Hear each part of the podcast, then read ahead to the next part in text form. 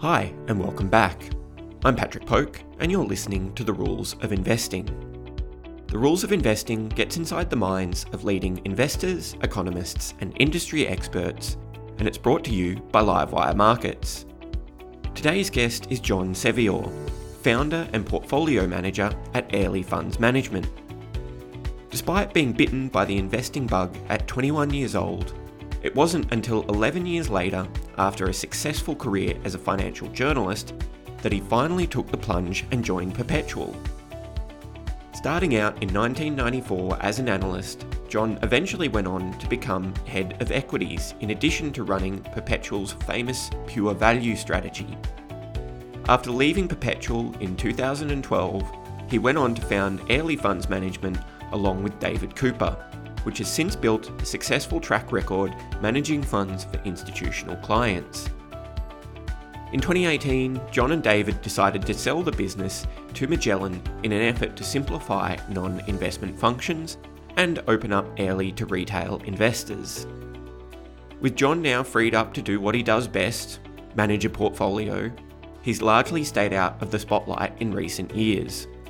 But thankfully, he's made an exception for us.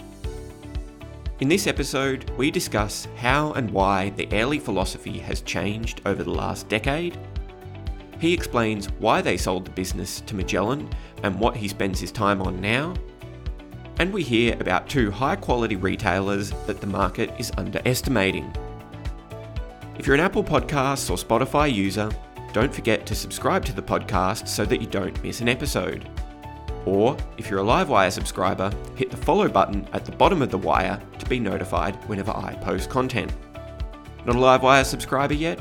Just head on over to livewiremarkets.com. It's free, easy to register, and you'll get access to insights from the leading investment minds in the country. Well, that's it for now. I hope you enjoy the show. John, welcome to the show. Good to be speaking with you. Good to be here, Patrick. Why don't we start at the beginning, as I often like to do on this show? Why don't you tell me the story of how you first came to own some portfolios of stocks?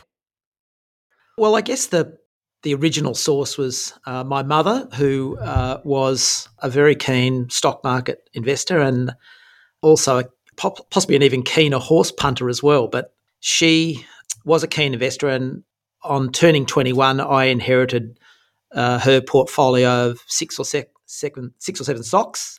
She was a very focused investor. I like that. So I inherited those. I had no real concept of what the stock market was, despite studying uh, economics at university. And so uh, I had to go about schooling myself in uh, what the stock market was about.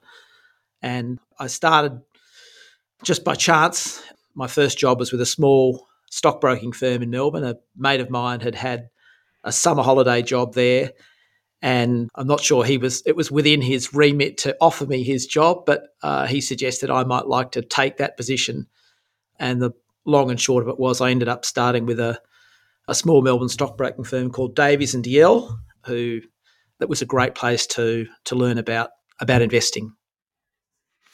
You take a pretty concentrated approach yourself these days, don't you? I do, and I think probably the older I get, and as my uh, my brain capacity diminishes, I've got you know there's fewer and fewer things that I, I find easy to think about fewer and fewer things. But I have always favoured a more concentrated approach. Uh, I guess probably mimicking you know some of the better investors around the world over time, but the concept just appeals to to my temperament. Do you still remember any of the stocks that you owned from back in the days? Are any of them still on the ASX or have they changed shape now? Well, that's a brilliant question. And I was only uh, reflecting on this. I remember them as vividly as, as yesterday because it was all so new and exciting. I turned 21, I inherited, inherited this portfolio, and I didn't really know the difference between ICI or uh, MIM or well, actually, I would have known some of the more of the consumer names, but I think the names were ICI, which was a subsidiary of the UK parent, MIM, Mount Isa Mines. So both those have been taken over. CUB, it was ultimately taken over. South Australian Brewing, ultimately taken over. GJ Coles, which is the obviously the antecedent of the supermarket, and the Myer Emporium, which then became part of Coles Myer. So that's six or seven. And one other very small company, Gordon and Gotch, which is a book distributor, which was I think taken over by News Corporation. So it was a you know a bit of a case study in. As I say, if you look back, a lot of those companies have been taken over, and it was a bit of a case study for one of the great waves of rationalisation in Australian industry.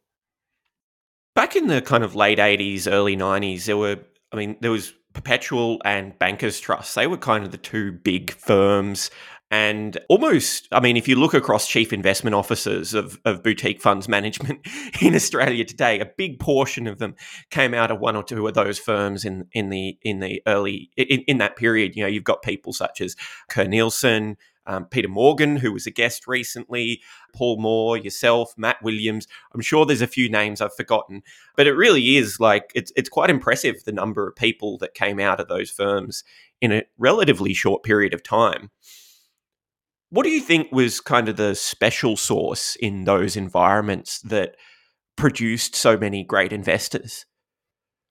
It's hard to speak with any great sort of insight on some of the other firms, although I did get to speak to a lot of fund managers in pursuit of news stories as a financial journalist. But the the firm I was drawn most to was, as a result of those conversations, was Perpetual.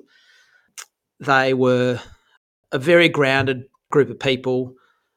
They didn't think they knew all the answers, and I didn't know all the answers. I was drawn to that. They were open to a conversation, and I really liked their investment style. They took big positions in companies outside the market leaders. They, they, they weren't what you'd call activists in the modern day sense, uh, but they understood the concept of, of industry rationalisation. So they enjoyed a rich period of takeover activity across their portfolios over a long period of time. They had some very basic principles of investing, none of which are rocket science, but I describe them now, and they're very much similar to the principles we adopted at Airlie. They're sort of guidelines that stop you making mistakes.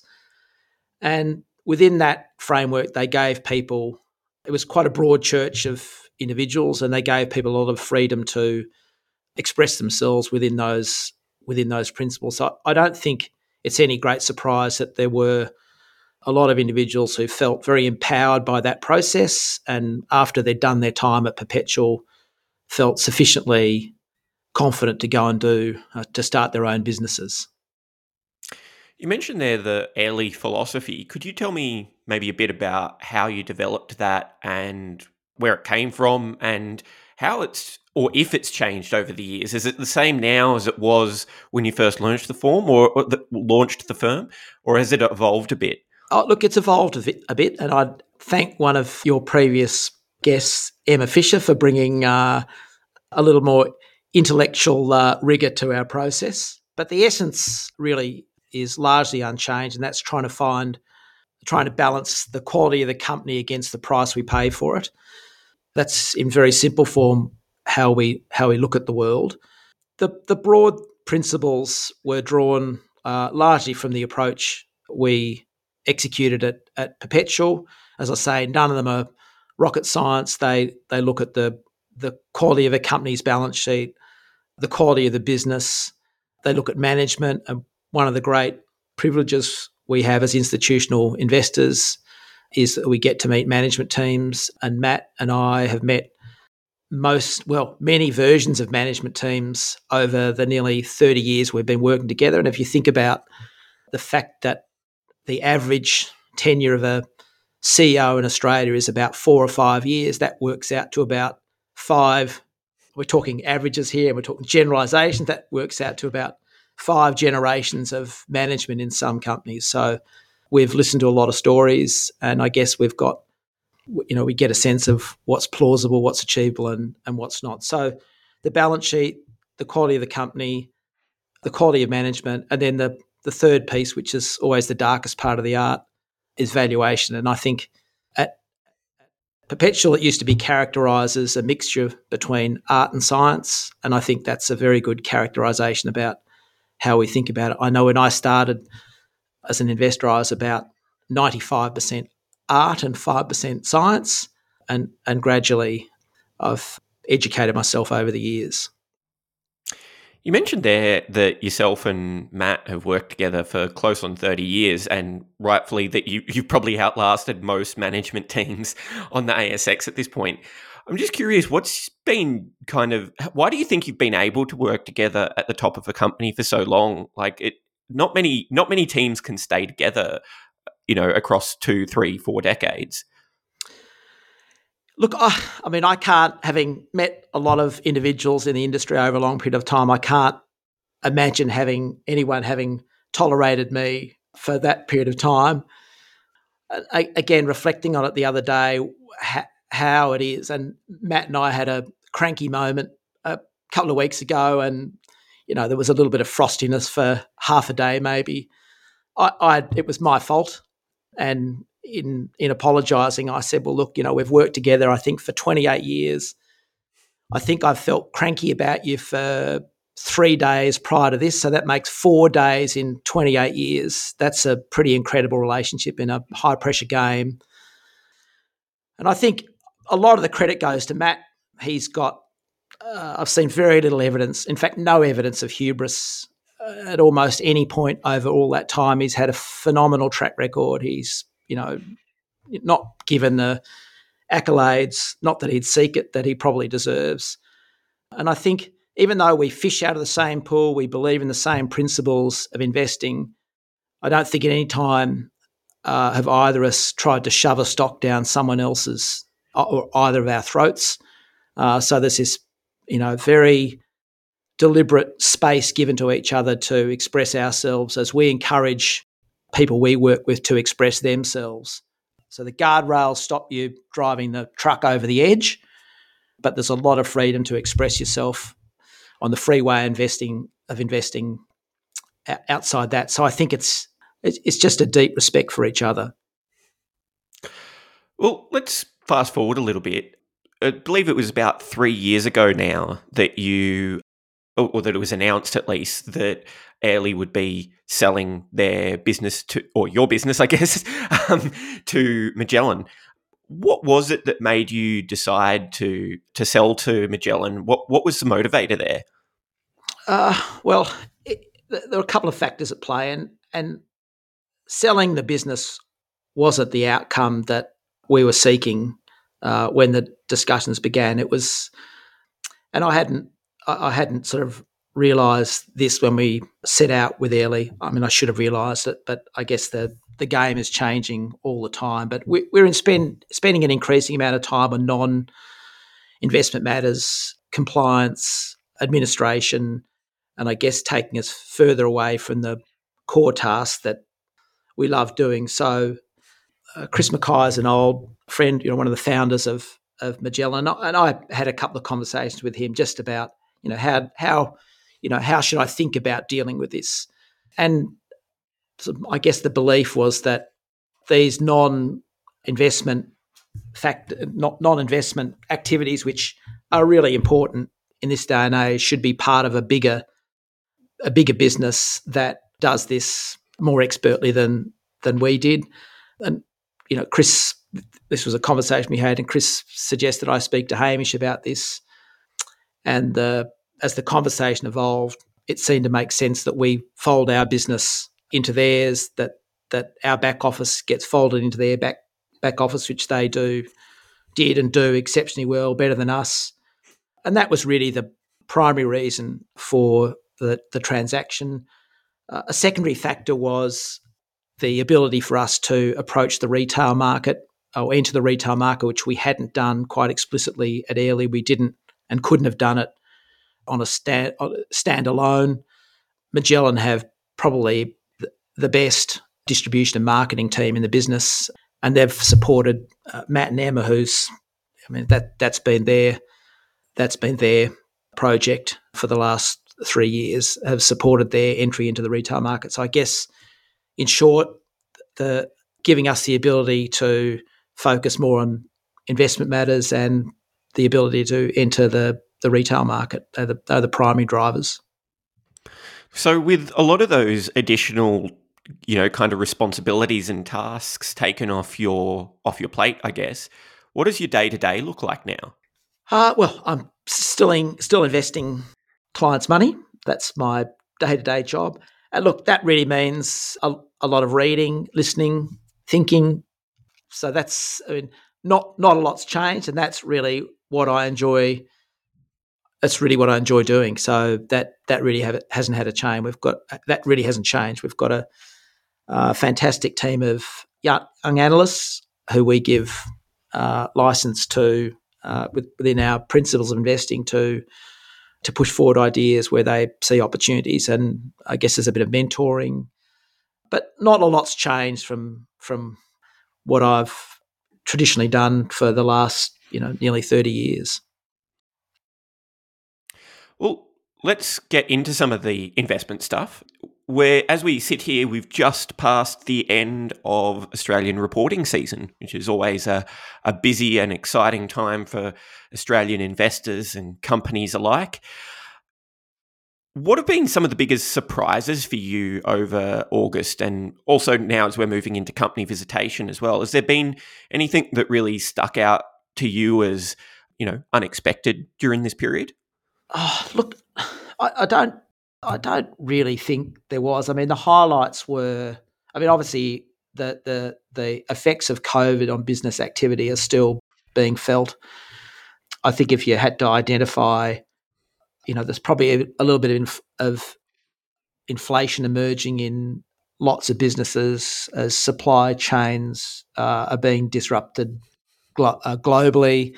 I think just with the sort of you know general restrictions in life and in business, the the general cost of business is increasing, but offsetting that in terms of what what and obviously there's been a fair bit of demand, particularly in consumer facing businesses, brought forward. So it's been uh, a lot of companies have resisted giving guidance because of the uncertainties and how much of that brought forward consumption is going to how ele- elevated that's going to make remain, or is it going to sort of you know, drift back to the general trend line of growth?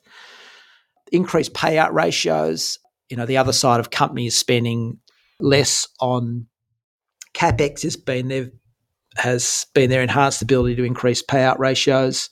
So it's been an absolute windfall period for investors in terms of of uh, cash dividends. I think there's been 10 or 15 odd billion dollars of buybacks. Companies' balance sheets perversely having endured a, a very challenging period of in the economy there as a result of but but as a result of Australian consumers not being able to spend money overseas that's been redirected internally so a lot of those consumer facing businesses who face uncertain futures or less certain than usual are in a, terrific financial position. So I think lower capex, increased payout ratios, very good balance sheets, but probably no greater uh, outlook in terms no, no no greater certainty in terms of outlook than six months ago.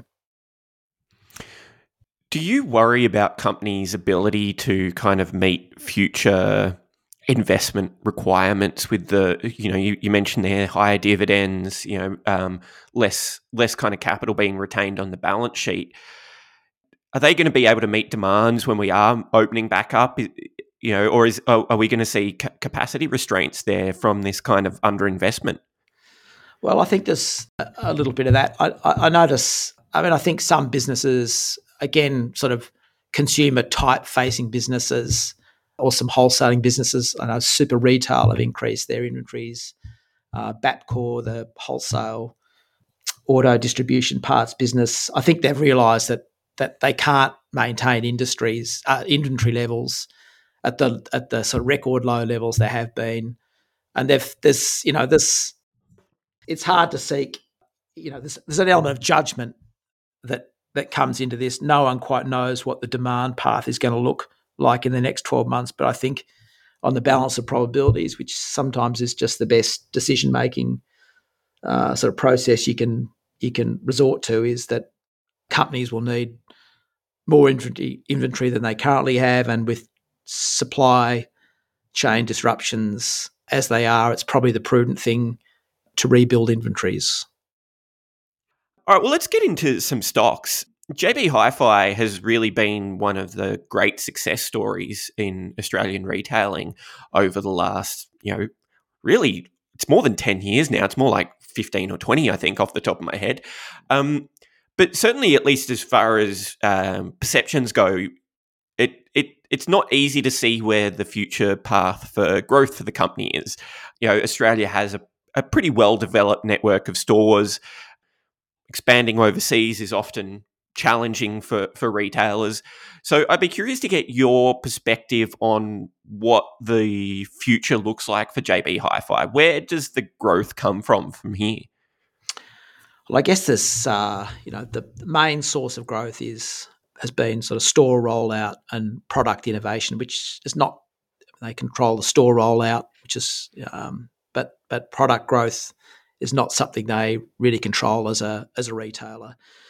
But the one thing about, and I, I think people have probably asked this question of JB Hi-Fi in its sort of more mature state, maybe in the last sort of five or seven years, when it sort of burst onto the scene, it was, you know, shiny and exciting, and you know they grew from a low base, and obviously, in the law of large numbers, it's high, harder to grow off a higher base. But one thing, uh, and so and even in their more mature phase of life, people have asked this question. As I say, we've asked this question, but one of the many reasons I've liked JB Hi-Fi is the fact that they do a lot of small things well.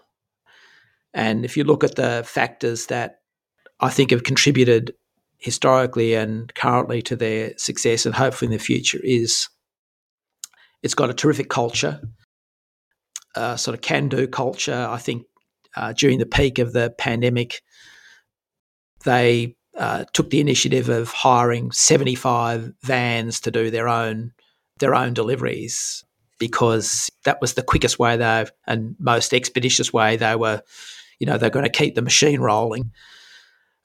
The conversations with management are very honest. They don't try and make you think they've got all the answers. And if i were working in a in a business like that i think there's a sort of refreshing honesty about that. Uh, it means that there's a environment where you can actually go and make mistakes because uh, management don't think they've got the uh, all the answers. I think there's that kind of culture. I think that's a that that is I think that is a cultural advantage. I think their cost of business is right up there with Best Buy, which is cost of doing business is right up there with Best Buy, which is a you know sort of global leading retailer in the space, even though they're they're a much bigger business. So I think it's, as I say, the product cycle is not out, is not within their control. Store rollout is, culture is, doing lots of small things, trying things and making mistakes, and cutting off the mistakes quickly, but learning from those. And just the, I, I guess the the compounding influence of all of those factors is, I think, quite powerful. I think it's been a been a company that's been underestimated for what it is over over a long period of time. Do you think there's any more room for additional stores now? Like, it, it, do you expect the store footprint to can you? Obviously, it can't grow at the pace it has been, but is there still, you know, do you still see room for I don't know, say 10, 20 percent increase in store growth over uh, over a period? No, it's much it's it's much slower than that. So I think the you know, incremental growth, as I say, is, is product development. The good guys has probably got got some scope, uh, and and just obviously doing online, uh, doing online better. Yeah, I have to say their online is pretty impressive. I bought a product from them recently, and you have an option to get a JB Hi-Fi staff member to, if you, I think if you order by midday, they'll have it to your house by six pm that evening, which is pretty impressive. Of, of all the uh, the online deliveries I've I've dealt with so far, I think that's the best one. Well, it's I think it's that's sort of emblematic of the the can do culture of the place. And I'm not a well, I'm not much of a consumer actually, but I love the JB Hi-Fi. The out of store experience is terrific, as you describe, but the in store experience is terrific. It's fast. It's you know they're knowledgeable, and it's as I say, I'm I'm not much of a consumer, but it's a it's a joy. It's a joyful experience. Do you think the stock offers good value today? Uh, yeah, I think it offers pretty reasonable value. It's about, you know, it's rated about where it has been over the last few years. I think, you know, less than 15 times earnings. I think the issue is how much demand has been pulled forward in the last 12 or 18 months. I think that's why the market is a little wary. But I think it represents, as you look around, a what's just a, a, pretty expensive market by historical standards. JB's is is you know is is fair value. From one retailer to another, Premier Investments, amongst their kind of stable of brands, there's two real uh, standouts, of course, which are Smiggle and Peter Alexander. I think anybody who's followed the company or the brands for a, a, few years would would agree that they're kind of the stars of the of the portfolio. A few years ago, Specialty Fashion Group was in a similar situation with uh, City Chic being their kind of star brand and having uh, a whole bunch of other smaller, you know, call them legacy brands, I guess. Mm. Um, and they spun those off, you know, separated the brands, uh, and it's been very successful for for uh, City Chic. Uh, just curious, is do you foresee or would you like to see some kind of similar thing happen for Premier Investments, or do you think that those brands really well work well together as a as a unit? I hadn't really thought about it. It's a it's a terrific question because there's no obvious there's no obvious link between certainly between Smiggle and the uh, and the apparel brands, which I'd put Peter Alexander in, and they're obviously high. Those two are higher growth brands than the the, the legacy brands. So uh, look, I, I, think there's no, uh, you know, it's uh, nothing I've ever really talked about with the with the company. To be candid, so uh, and they've never really sort of raised it. I think I think there's, and I don't think there's a lot of uh, cross cross subsidization cross subsidization within within the brands. They've they've got independent teams. They're talked about as different businesses. They're in different phases of of development. Look, I guess it could make sense, but I think there's probably much higher. You know, there are higher priorities within the within the group. There's a, obviously a new CEO elect in in Richard Murray, so I guess there'll be you know they'll look at the business with a clean sheet of paper and and and you know that that may be a talking point. Well, one of the other businesses that's that's kind of been causing a little bit of attention in their portfolio recently has been Myer. They increased their their stake in Myer and have uh, actually demanded the resignation of several several directors, um, which you know is is not exactly um, uncharacteristic behaviour. um, if anybody Solly enjoys Solly, he enjoys the sport He does. He does. I, I have to be honest. When um uh, when I when I, saw what, what he was doing there, I, I, thought, wow, this this I feel like I've seen this before. you have. Um, going right going right back to Coles and Myer in their yes yes in, in their original uh, states. I'm curious. I mean, do you think that I mean, Myer's a difficult business, and obviously they've got some great assets, a great history, um, but it it it, it, it's a challenging business. There's no no two ways about it. Do you think Solly Lew and the team at Premier Investments have the the skills required to turn that business around? Well, I certainly don't. I don't think they're going to take it over, but I think they see, uh, in, in my view, where they see value is, uh, or an opportunity, more to the point, uh, is one the real estate asset base. I think they've, you know, they've got a very good understanding of retail real estate and how that could be dealt with. And I think at a high level, they see three odd billion dollars of sales, a big customer base, and with with better management that they could extract more profit out of three billion, three odd billion dollars of sales. I think that's at a very high level how they see what they see as the opportunity. And retail more than any other industry that I've invested in is it's it's quite quirky, often personality driven, and because it's such a highly leveraged business, the people who do it well with a really great focus uh, an attention to detail. And I think JB Hi-Fi fits that. Nick Scali or Anthony Scali runs Nick Scali uh, fits that, and Solly is is in the same um, you know it's in the same vein that you can get outsized returns because of the inherent operating leverage if you do it if you do it better than most.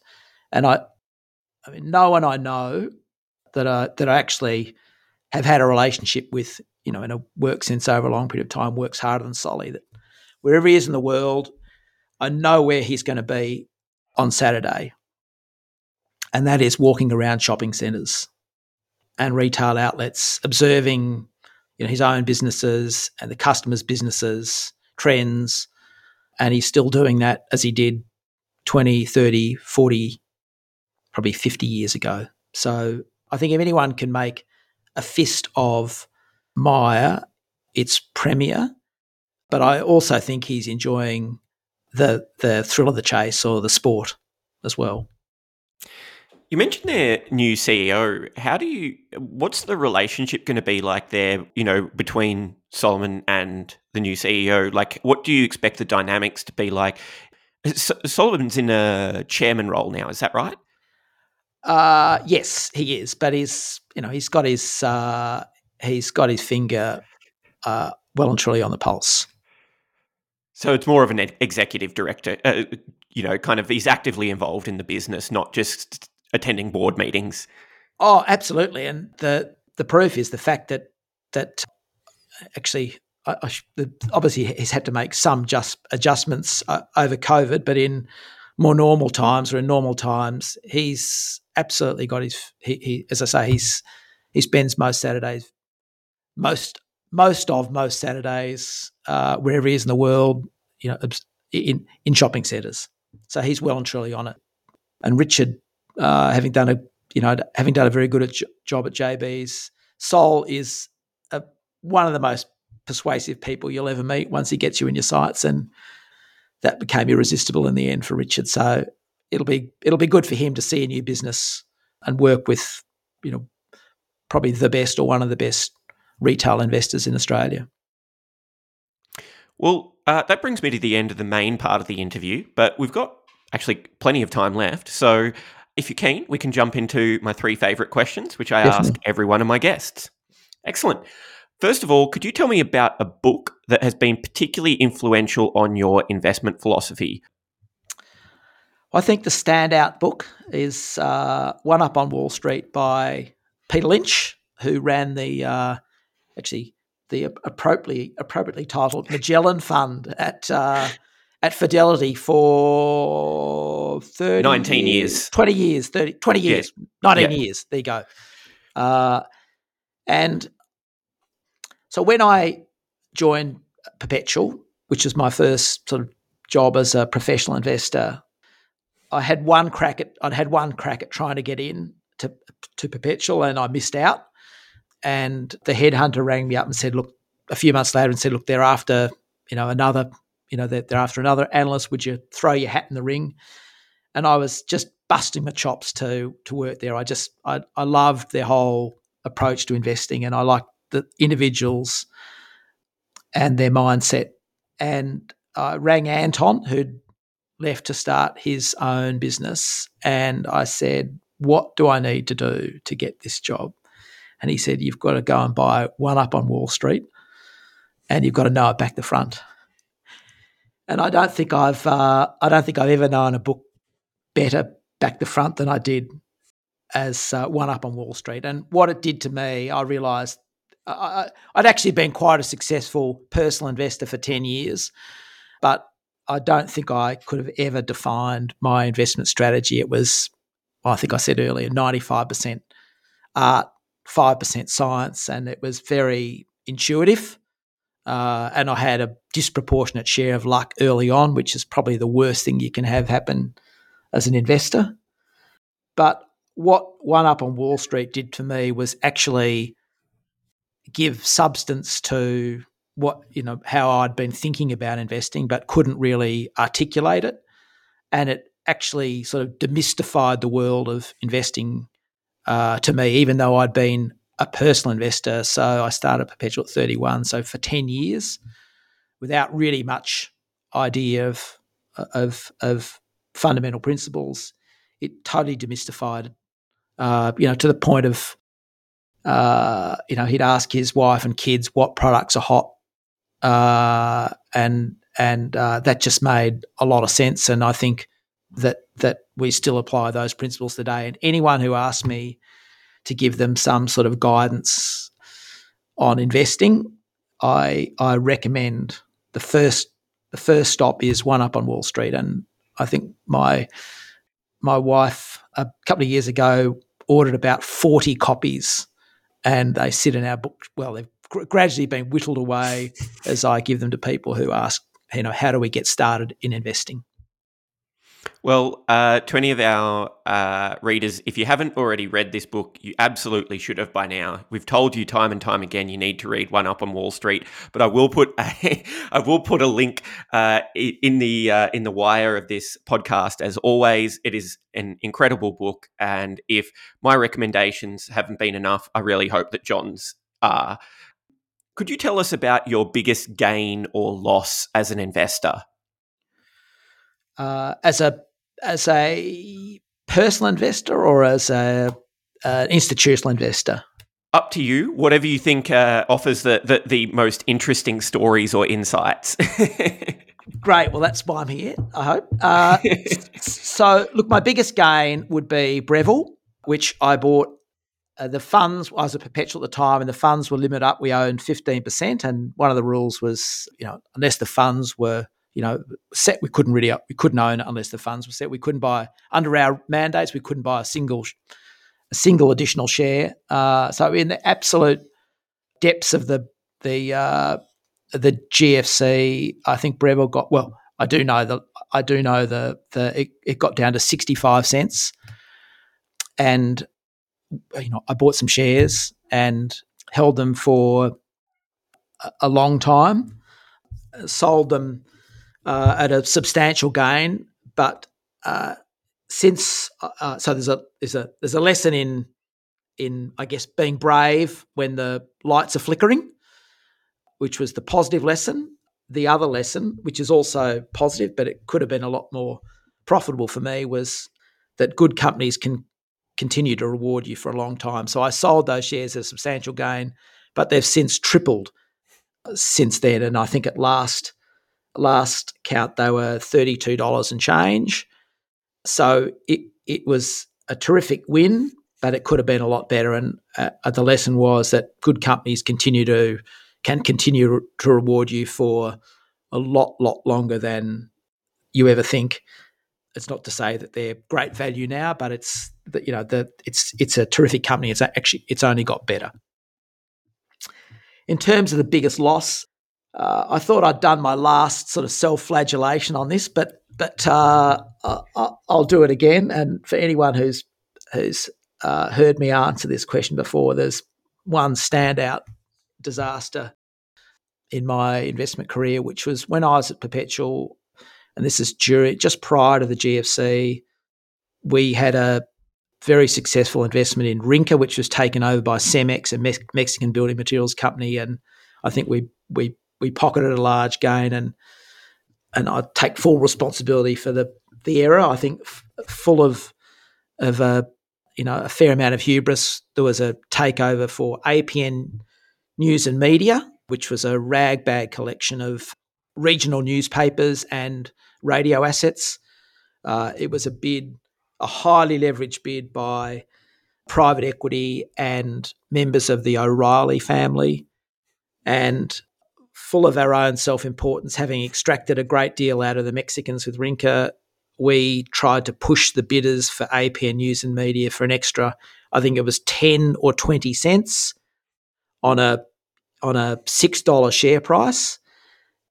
And that was, you know, they rejected that, walked away. The GFC, we felt the full force of the G, GFC, and I think the shares, I dare not look, but I think they would have fallen 70, 80% from that rejected takeover bid. And I f- still feel sick to my core to this day. But sometimes you've got to relive those bad experiences to realize there's a terrific lesson in that is that's that's not to get too greedy. I have one more question for you, but before I ask the question, I always like to insert a little bit of a disclaimer. Don't try this at home. We're not actually suggesting that anybody goes out there, puts all of their money in a single stock, and forgets about it for five years. This is supposed to be a bit of an exercise in long term thinking and hopefully a little bit of fun. So, with that being said, if markets were going to close for the next five years starting from tomorrow, and you could only own shares in a single company, what would it be?